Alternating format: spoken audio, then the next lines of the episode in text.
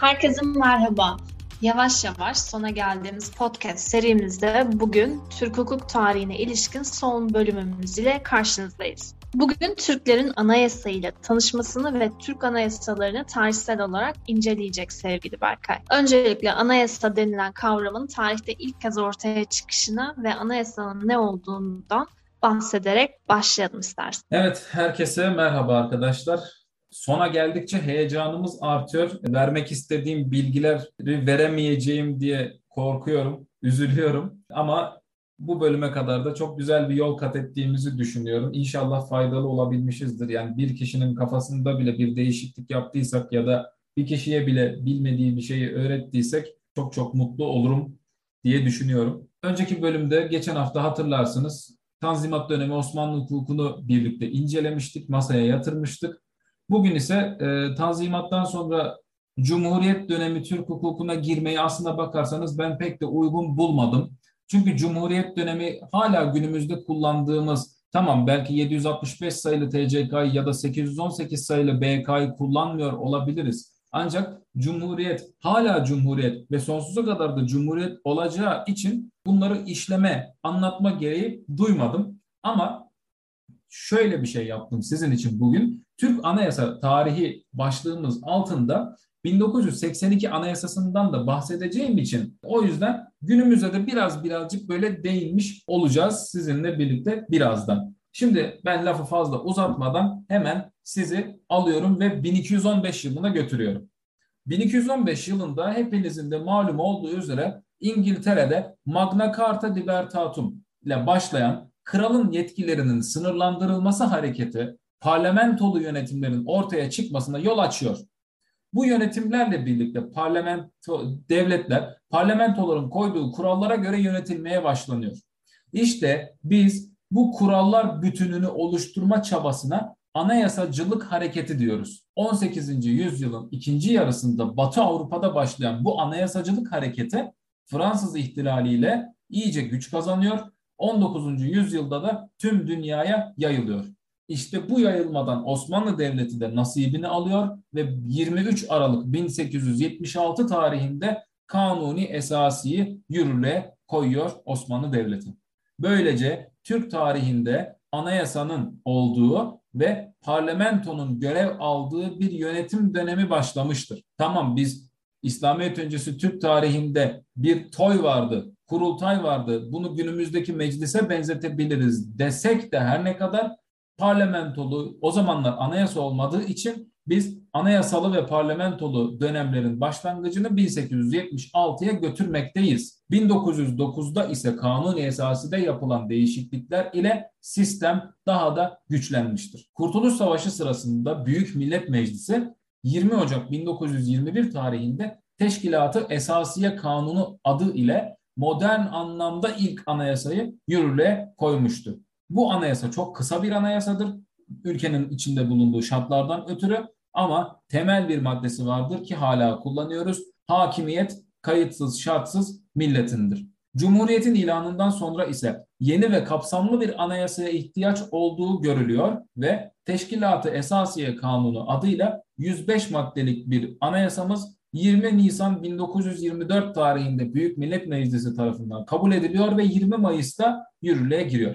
1924 Anayasası olarak bildiğimiz bu teşkilat esasiye kanunu doğal hukuk ve bireycilik anlayışlarının egemen olduğu bir metin niteliğindedir diyorum ve bu çok genel yaptığım girişin ardından az önce Sena'nın da dediği gibi anayasa nedirle başlıyorum. Biraz araştırma yaparken, okuma yaparken, internette ve kitapları kurcalarken çok güzel bir tanım buldum ve bunu size anlatma ihtiyacı hissettim. Mümtaz Soysal'a ait bu tanım, bana ait değil. Anayasa devletin temel yapısını ve bu yapının başlıca işleyiş kurallarını gösteren belgedir.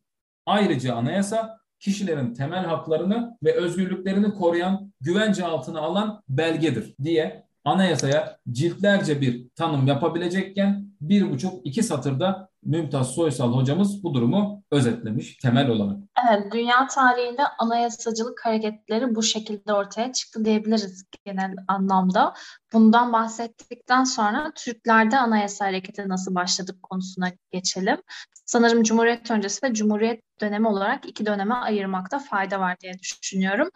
E, ve ilk teknik anlamda anayasa da Cumhuriyet dönemi öncesi ortaya çıkıyor ve büyük bir değişimin öncesi oluyor. Kesinlikle öyle Sena. Ee, dediğin ayrım çok mantıklı bir ayrım. Cumhuriyet öncesi ve Cumhuriyet dönemi. Zaten kamu hukukunda birçok kısmında yani birçok alanda Cumhuriyet öncesi ve Cumhuriyet dönemi diye ayrıma gidiyoruz. Ee, anayasa hukukunda da gitmezsek olmaz. Cumhuriyet öncesinden tabii başlayacağız. Kronolojik sırayla gitmemizde fayda var. Ee, geçen haftaki bölümde de hatırlayacağınız üzere tanzimat ve ıslahat fermanlarından bahsetmiştik ve demiştik ki bunlar sakın ha sakın anayasadır demeyin. Bunlar anayasal belgelerdir. Anayasallaşma yolunda önemli adımlardır diye nitelendirmek çok daha doğrudur demiştim. Şimdi onlardan bahsedeceğim. 19. yüzyılın ilk yarısına kadar Türk tarihinde anayasacılık girişiminden hiçbir şekilde bahsedemiyoruz. Milattan önce bilmem kaçıncı yüzyılda görülen bu Türklerin anayasa yapışı 1876'yı bulacaktır. Ancak bunun öncesinde 1808 yılında padişah ile ayanların uzlaşması olarak nitelendirebileceğimiz senedi ittifak ile padişahın yetkilerinin sınırlandırılması işte bu yola ilk adımdır. İlerleyen süreçte 1839 Tanzimat Fermanı geçen hafta anlattık. 1856 Tanzimat Fermanı geçen hafta anlattık. Bu fermanlar ile bir dönüm noktasına girilir ve anayasaya giden yol hızlanır. İşte bu yüzden geçen bölümde bahsettiğim gibi bu fermanlar anayasal harekettir. 1876 yılına gelindiğinde ise kanuni esası ilan edildi, yürürlüğe girdi ve bu anayasanın temel özelliği Türk tarihinin değil, aynı zamanda İslam tarihinin de ilk anayasası niteliğinde olmasıdır. Şimdi gelelim 1876 kanuni esası, kanunu esası ya da kanunu esası. Nasıl okursanız kendi tercihinize. İlk Türk Anayasası'nın ilanı ile mutlak monarşik devlet yaklaşımından meşruti monarşiye geçiş süreci başlıyor. Anayasal döneme geçilmesi çağa ayak uydurma konusunda güzeldir. Belli hak ve özgürlüklerin tanınması da güzeldir. Ancak 5. maddedeki şimdi okuyacağım cümle anayasanın tüm verdiklerini tek parçada, tek cümlede yer alıyor. Bu cümle şöyle. Zatı Hazreti Padişahinin nefsi humayunu mukaddes ve gayrimesuldür. Yani padişahın sorumsuz ve sınırsız yetkili olduğu hükmü bu anayasada yer alıyor. E ama ilerleyen maddelerde bir takım temel hak ve özgürlüklerin verildiği iddia ediliyor. Önceki bölümün son cümlelerinden bir tanesiydi. Kağıt üzerinde kalmış diye. İşte kağıt üzerinde kalmasına sebebiyet veren de bu beşinci madde. Şimdi anayasayı incelemeye devam ediyoruz. Üçüncü maddedeki padişah dini bir makam olarak olan halifelik makamını temsil eder ve halifelik gereği İslam dininin hamisidir, koruyucusudur. Ya da 11. maddedeki Osmanlı Devleti'nin dini İslam dinidir. Ya da 7. maddedeki şeriat hükümlerini tatbik etmek padişahın görevidir. Ya da 27. maddedeki Şeyhülislam heyeti vükelanın yani bakanlar kurulunun mensubudur maddelere devletin teokratik niteliğinden hiç de hiç ödün verilmediğini göstermektedir. Şimdi yüksek müsaadelerinizle kıymetli dinleyenler 1876 Anayasası'nın yasamaya, yürütmeye ve yargıya ilişkin özelliklerinden bahsetmeye gelelim. Kanuni esasının 44, 45 ve 46. maddelerine göre meclis kural olarak padişahın iç ve dış meselelerde önemli gördüğü konuları içeren nutku ile açılır. Meclisi mebusan ve meclisi ayan üyelerinin vatana bağlılık yemininin yanı sıra padişaha da bağlılık yemini etmeleri gerekir. Meclisi ayan üyeleri padişah tarafından sınırsız süreyle atanır. 55. maddeye göre kanun teklifi verilmesi padişahın onayına bağlıdır. Gelelim yürütmeye ilişkin özelliklere. Padişah bakanları yani vekilleri o heyeti vükelanın üyelerini yani bakanları atama ve görevden almada tek yetkilidir. Yürütme organının tek yetkilisi yine padişahtır. Orduların komutanı padişahtır. Savaş açma yetkisi, af yetkisi, para basılmasına karar verme yetkisi, devletin güvenliğine aykırı hareket edenleri sürgün etme yetkisi yine padişahındır. Yargılamaya ilişkin özelliklere gelelim şimdi. Yargılama alenidir günümüzdeki gibi. Hakimler azledilemez. Günümüzde de öyle. Mahkemelere müdahale edilemez. Bu da aynı şekilde. Mahkemeler görevine giren işlere bakmaktan çekinemez. Bu da aynı şekilde. tabi yargı ilkesinin garanti altına alındığını görüyoruz yine kanuni esası ile birlikte. Meşru yollar dahilinde kalmak kaydıyla delil serbestisi kabul edilmiştir. Bakın günümüzde de böyle. Şer'i hükümlerden doğan uyuşmazlıkları çözmekle şeriye mahkemeleri, şer'i hükümler haricinde kalan hususlardan doğan uyuşmazlıkları çözmekle nizamiye mahkemeleri, kamu harcamalarının denetimini sağlamak amacıyla bugünkü sayıştayı karşılayan divanı muhasebat, kanunların dini hükümler bakımından aykırı maddeler içerip içermediğini denetleme görevi ayan meclisi, kanunların tefsirini adli alanda yapan bir temiz mahkemesi yani yargıtay, kanunların tefsirini idari alanda yapan şurayı devlet yani günümüzdeki Danıştay Osmanlı hukukunda sayabileceğimiz yargı mercileridir. Şimdi bir de temel hak ve özgürlüklerden bahsedelim. Bir bakalım 1876 Kanuni Esasisi Osmanlı vatandaşlarına hangi temel hak ve özgürlükleri tanımış? Maddelerini okumayacağım başınız ağrımasın diye. Kişi hürriyeti, kişi güvenliği, vatandaşlık hakkı, ibadet hürriyeti, basın hürriyeti, şirket kurma hürriyeti, dilekçe hakkı, öğretim hürriyeti, eşitlik ilkesi, kamu hizmetine girme hakkı, verginin mali güce göre belirlenmesi, mülkiyet güvenliği, konut dokunulmazlığı, kanuni hakim güvencesi, müsaade ve angarya yasağı, vergilerin kanuniliği ilkesi ve işkence yasağı. Günümüz anayasasında da var bu haklar. Ama günümüz anayasasında verilen bu haklar gerçekten hak olarak ihdas edilmiş ve uygulamada da görüyoruz bu hakkı kullanan vatandaşları. Ama Osmanlı'da maalesef tüm bu saydığım hakların ve özgürlüklerin tek cümlede alındığı o beşinci maddeye geri gönderiyorum sizi. Padişah gayrimesuldür. Yani sorumsuzdur. Sadece kağıt üstünde yani yine söylediğime çıkıyor. 1876 Anayasası hakkında söyleyebileceklerim bunlar. Şimdi gelelim çok kısa bir süreyle Türkiye Türkiye e, Cumhuriyeti'ne e, hizmet etmiş olan bir anayasaya. 1921 Teşkilatı Esasiye Kanunu. 1876 Anayasasına tepki olarak Kuvvetler Birliği'ne dayanan ancak kuvvetlerin yasamada toplandığı meclis hükümeti modelinin benimsendiği bir anayasal dönemdir. 1921-1924 dönemi. Bu dönemde meclisin mutlak olarak üstün ve yetkili olduğunu görüyoruz. Meclis başkanının aynı zamanda devlet başkanı sıfatını da üzerinde taşıdığını görüyoruz. Ve bu anayasada 1923-29 Ekim'inde bakınız e, biz bu bölümü yani siz ne zaman dinleyeceksiniz bilmiyorum ama biz bu bölümü çekerken şu an 30 e, Ekim tarihindeyiz. Dün aslına bakarsanız bu değişikliğin 1923 Anayasa değişikliğinin de 98. yılını kutlamış olduk. Hep birlikte milletçe. Şimdi bu değişiklikten bahsedeyim. Bu değişiklik hepinizin de tahmin edebileceği şekilde Cumhurbaşkanlığı makamının ihtas edilmesidir. Böylece anayasanın yürürlüğe girdiği günden beri aslında fiilen uygulanan devlet başkanlığı yani meclis başkanının uhdesinde topladığı bir kısım yetkiler devlet başkanının yetkileriydi aslında ama kağıt üzerinde ya da anayasal olarak bu bir dayanak teşkil etmemekteydi. 1923 29 Ekim'inde ne zaman Cumhuriyet ilan edildi? İşte o zaman anayasaya da Cumhurbaşkanlığı makamı işlendi ve hukuken temelini aldı. Sonuç olarak meclis hükümeti sisteminden parlamenter sisteme geçişin bir adımı atıldı.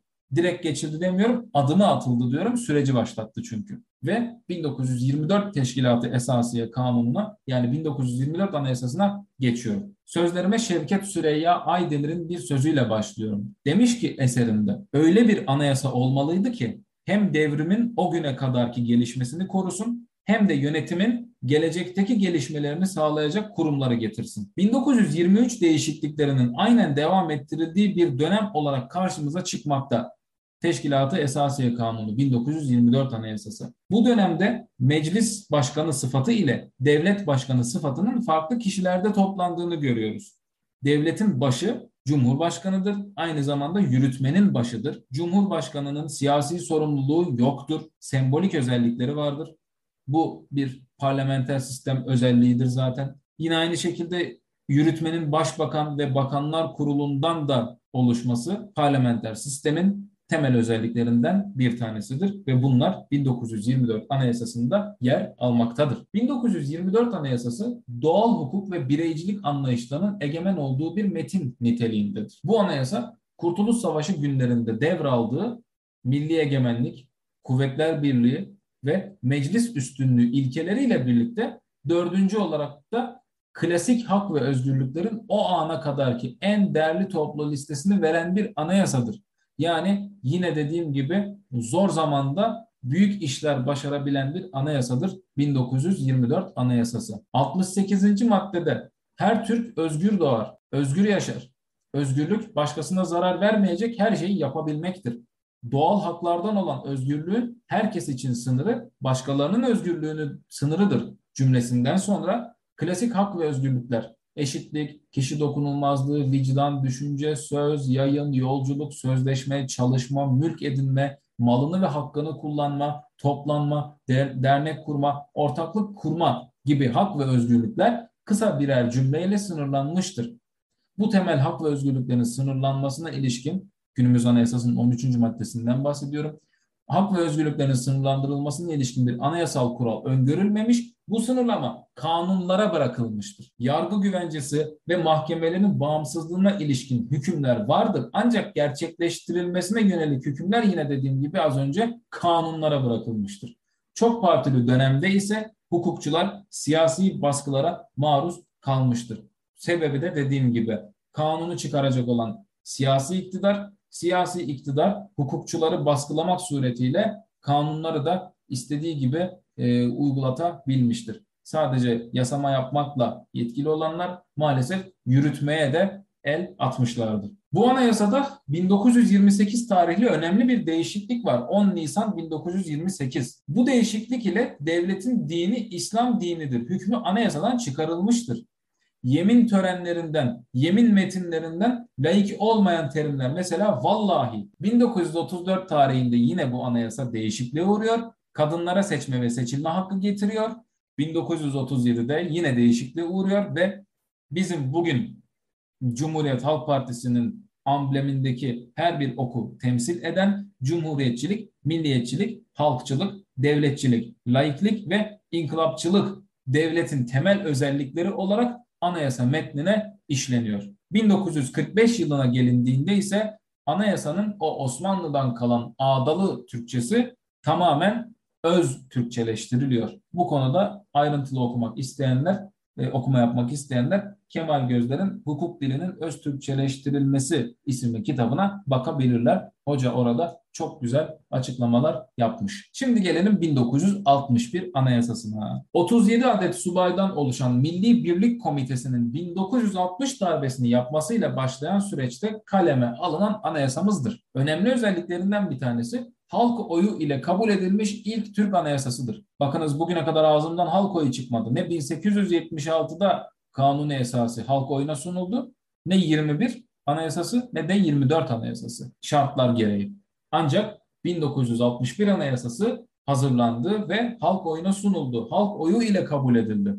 Bunun dışında yine 61 Anayasası'nın önemli özelliklerinden birkaçını daha söyleyeyim. Hukuk devleti, demokrasi, sosyal haklar, insan hakları, çoğulcu demokrasi gibi konularda düzenleme yapan ilk Türk anayasasıdır. Önceki anayasalardan farklı olarak egemenliğin kullanılması yetkisi Türkiye Büyük Millet Meclisi tekelinden çıkarılmıştır.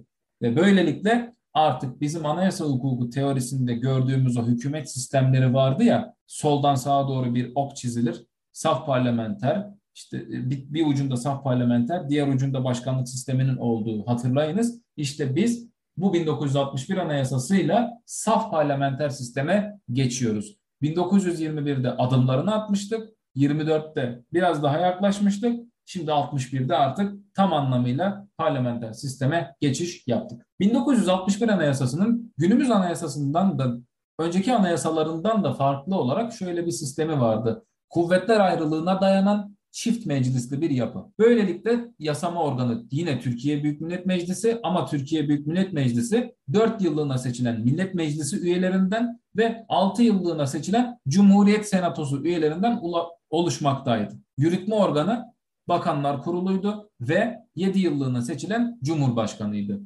Cumhurbaşkanının görev süresinin 7 yıl olduğunu da unutmayalım. Yine bu anayasanın özelliklerinden ilklerinden saymaya devam ediyoruz. Sosyal ve iktisadi haklar, anayasanın sözü ve ruhu, hakkın özü gibi kavramlar ilk kez anayasa hukukuna 1961 anayasasıyla giriş yapmıştır. Yine bu anayasayla ilkleri saymaya devam. Bu anayasa gerçekten çok modern, çok fazla özgürlükler içeren bir anayasa. Yine bu anayasayla Anayasa Mahkemesi kavramı hukukumuza giriş yaptı. Anayasa yargısı kavramı hukukumuza giriş yaptı. Siyasi partileri garanti altına alan hükümlere yer verildi. Türkiye Radyo Televizyon Kurumu'na TRT'ye yer verildi.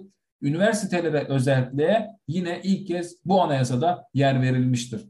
Ama ilkler bununla sınırlı değil. Bakınız kaç dakikadır sayıyorum. Milli Güvenlik Kurulu, Devlet Planlama Teşkilatı, Yüksek Seçim Kurulu, Diyanet İşleri Başkanlığı gibi kurumlar ilk kez 1961 Anayasası ile hayatımıza giriş yapmıştır. Halen de devam etmektedir bir kısım kurumlar.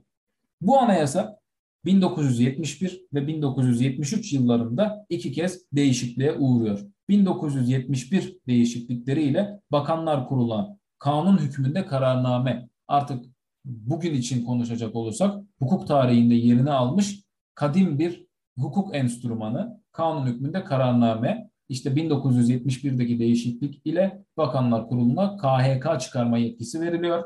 Bunun dışında 1971'de Askeri Yüksek İdare Mahkemesi yine bu da e, yakın geçmişte kaldırılan bir yüksek mahkemeydi. Üniversitelerin özelliği sınırlandırıldı. Yani bakın 61 Anayasası'yla özellik verilen üniversitelerin özelliği 71'de sınırlandırıldı. 10 yıl sürdü sadece. TRT'nin özelliği ve memurların sendika hakkı da tamamen kaldırıldı. Yine bu da 10 yıl süreyle kaldı. Temel hak ve özgürlüklerin sınırlandırılmasına ilişkin genel sınırlama sebepleri getirildi. Bakın burası önemli. Genel sınırlama sebepleri günümüzde yok. Kaldırıldı.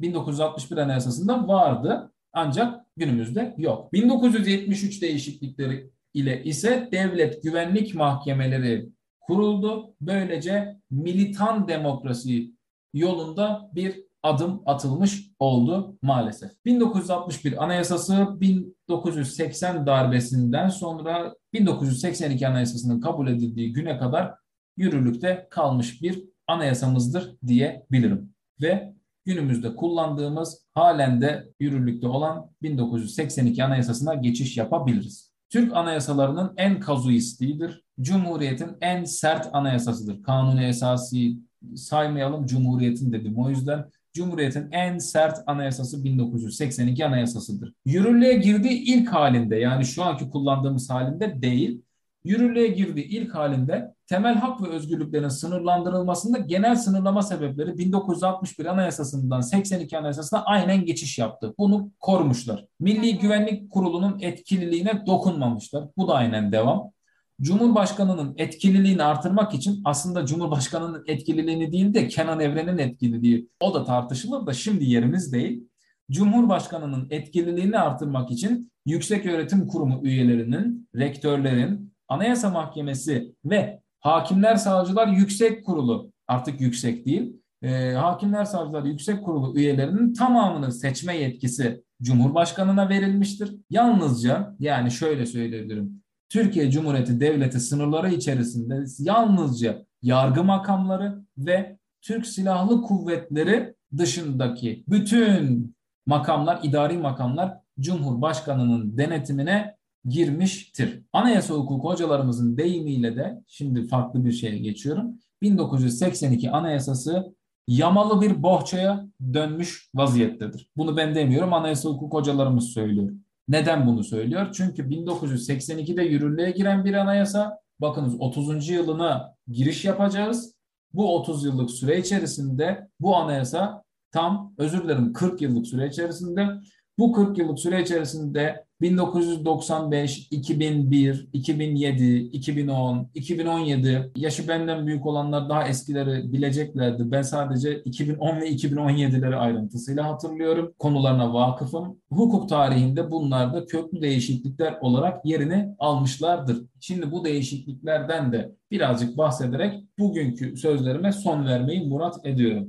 1995 değişikliklerinde genel olarak şunları sıralayabilirim. Kutsal devlet ibaresi anayasanın dibace yani başlangıç kısmından çıkarıldı. Derneklerin siyasi amaç güdemeyeceği, siyasi faaliyette bulunamayacağı, sendikaların, kamu kurumu niteliğindeki meslek kuruluşlarının ve vakıfların bu amaçla hareket edemeyecekleri yasakları kaldırılmıştır. Sendikaların tıpkı derneklerde olduğu gibi siyasi partilerle ve diğer sivil toplum örgütleriyle ortak hareketini, siyasi amaç ve faaliyetini yasaklamayı öngören hüküm de kaldırılmıştır. Toplu iş sözleşmesinin nasıl yapılacağı kanunla düzenlenir şeklinde bir 53. maddeye ekleme yapılmıştır. Tutuklulara seçme hakkı getirilmiştir. Siyasi partilerin yurt dışında örgütlenmeleri, kadın kolları, gençlik kolları ve benzeri kuruluşlar kurmalarını yasaklayan hükümler kaldırılmıştır. Dernekler, sendikalar, vakıflar, kooperatifler ve kamu kurumu niteliğindeki meslek kuruluşları, bunların üst kuruluşları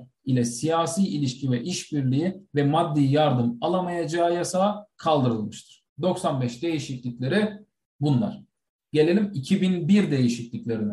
Genel sınırlama sebepleri kaldırıldı. İşte 1961 Anayasası'yla getirilen 82 Anayasası'nın ilk haliyle de varlığını koruyan bu genel sınırlama sebepleri 2001 yılında artık kaldırıldı ve genel sınırlama sebeplerinden milli güvenlik, kamu düzeni, genel sağlık, genel ahlak, kamu güvenliği, cumhuriyetin temel nitelikleri, devletin ülkesi ve milletiyle bölünmez bütünlüğü gibi kavramlar günümüz anayasasında hala kullanmakta olduğumuz temel hak ve özgürlüklerle ilgili maddelerin arasına serpiştirilmiştir. Bunun dışında ön bildirim yoluyla dernekler üzerinde yönetim makamlarınca inceleme yetkisi veren hüküm yürürlükten kaldırıldı. Hak arama özgürlüğünün düzenlendiği 36. maddeye adil yargılanma ibaresi eklendi. Kamu çalışanlarının sendika kurma hakkına yer verildi. 2001 değişiklikleri de bu şekildeydi. Gelelim 2010 değişikliklerine. 2010 değişikliklerini şöyle sıralayabilirim. Anayasanın eşitlik ilkesinin düzenlendiği 10. maddesine çocuklular, yaşlılar, özürlüler, harp ve vazife şehitlerinin dul ve yetimleri ile malul ve gaziler için alınacak tedbirler eşitlik ilkesine aykırı sayılmaz ibaresi eklendi. Hepinizin de bildiği üzere buna biz pozitif ayrımcılık diyoruz. Anayasanın özel hayatın gizliliğinin düzenlendiği 20. maddesine herkes kendisiyle ilgili kişisel verilerin korunmasını isteme hakkına sahiptir. Bu hak kişinin kendisiyle ilgili kişisel veriler hakkında bilgilendirilme, bu verilere erişme, bunların düzeltilmesini veya silinmesini talep etme ve amaçları doğrultusunda kullanılıp kullanılmadığını öğrenmeyi de kapsar. Kişisel veriler ancak kanunda öngörülen hallerde veya kişinin açık rızasıyla işlenebilir.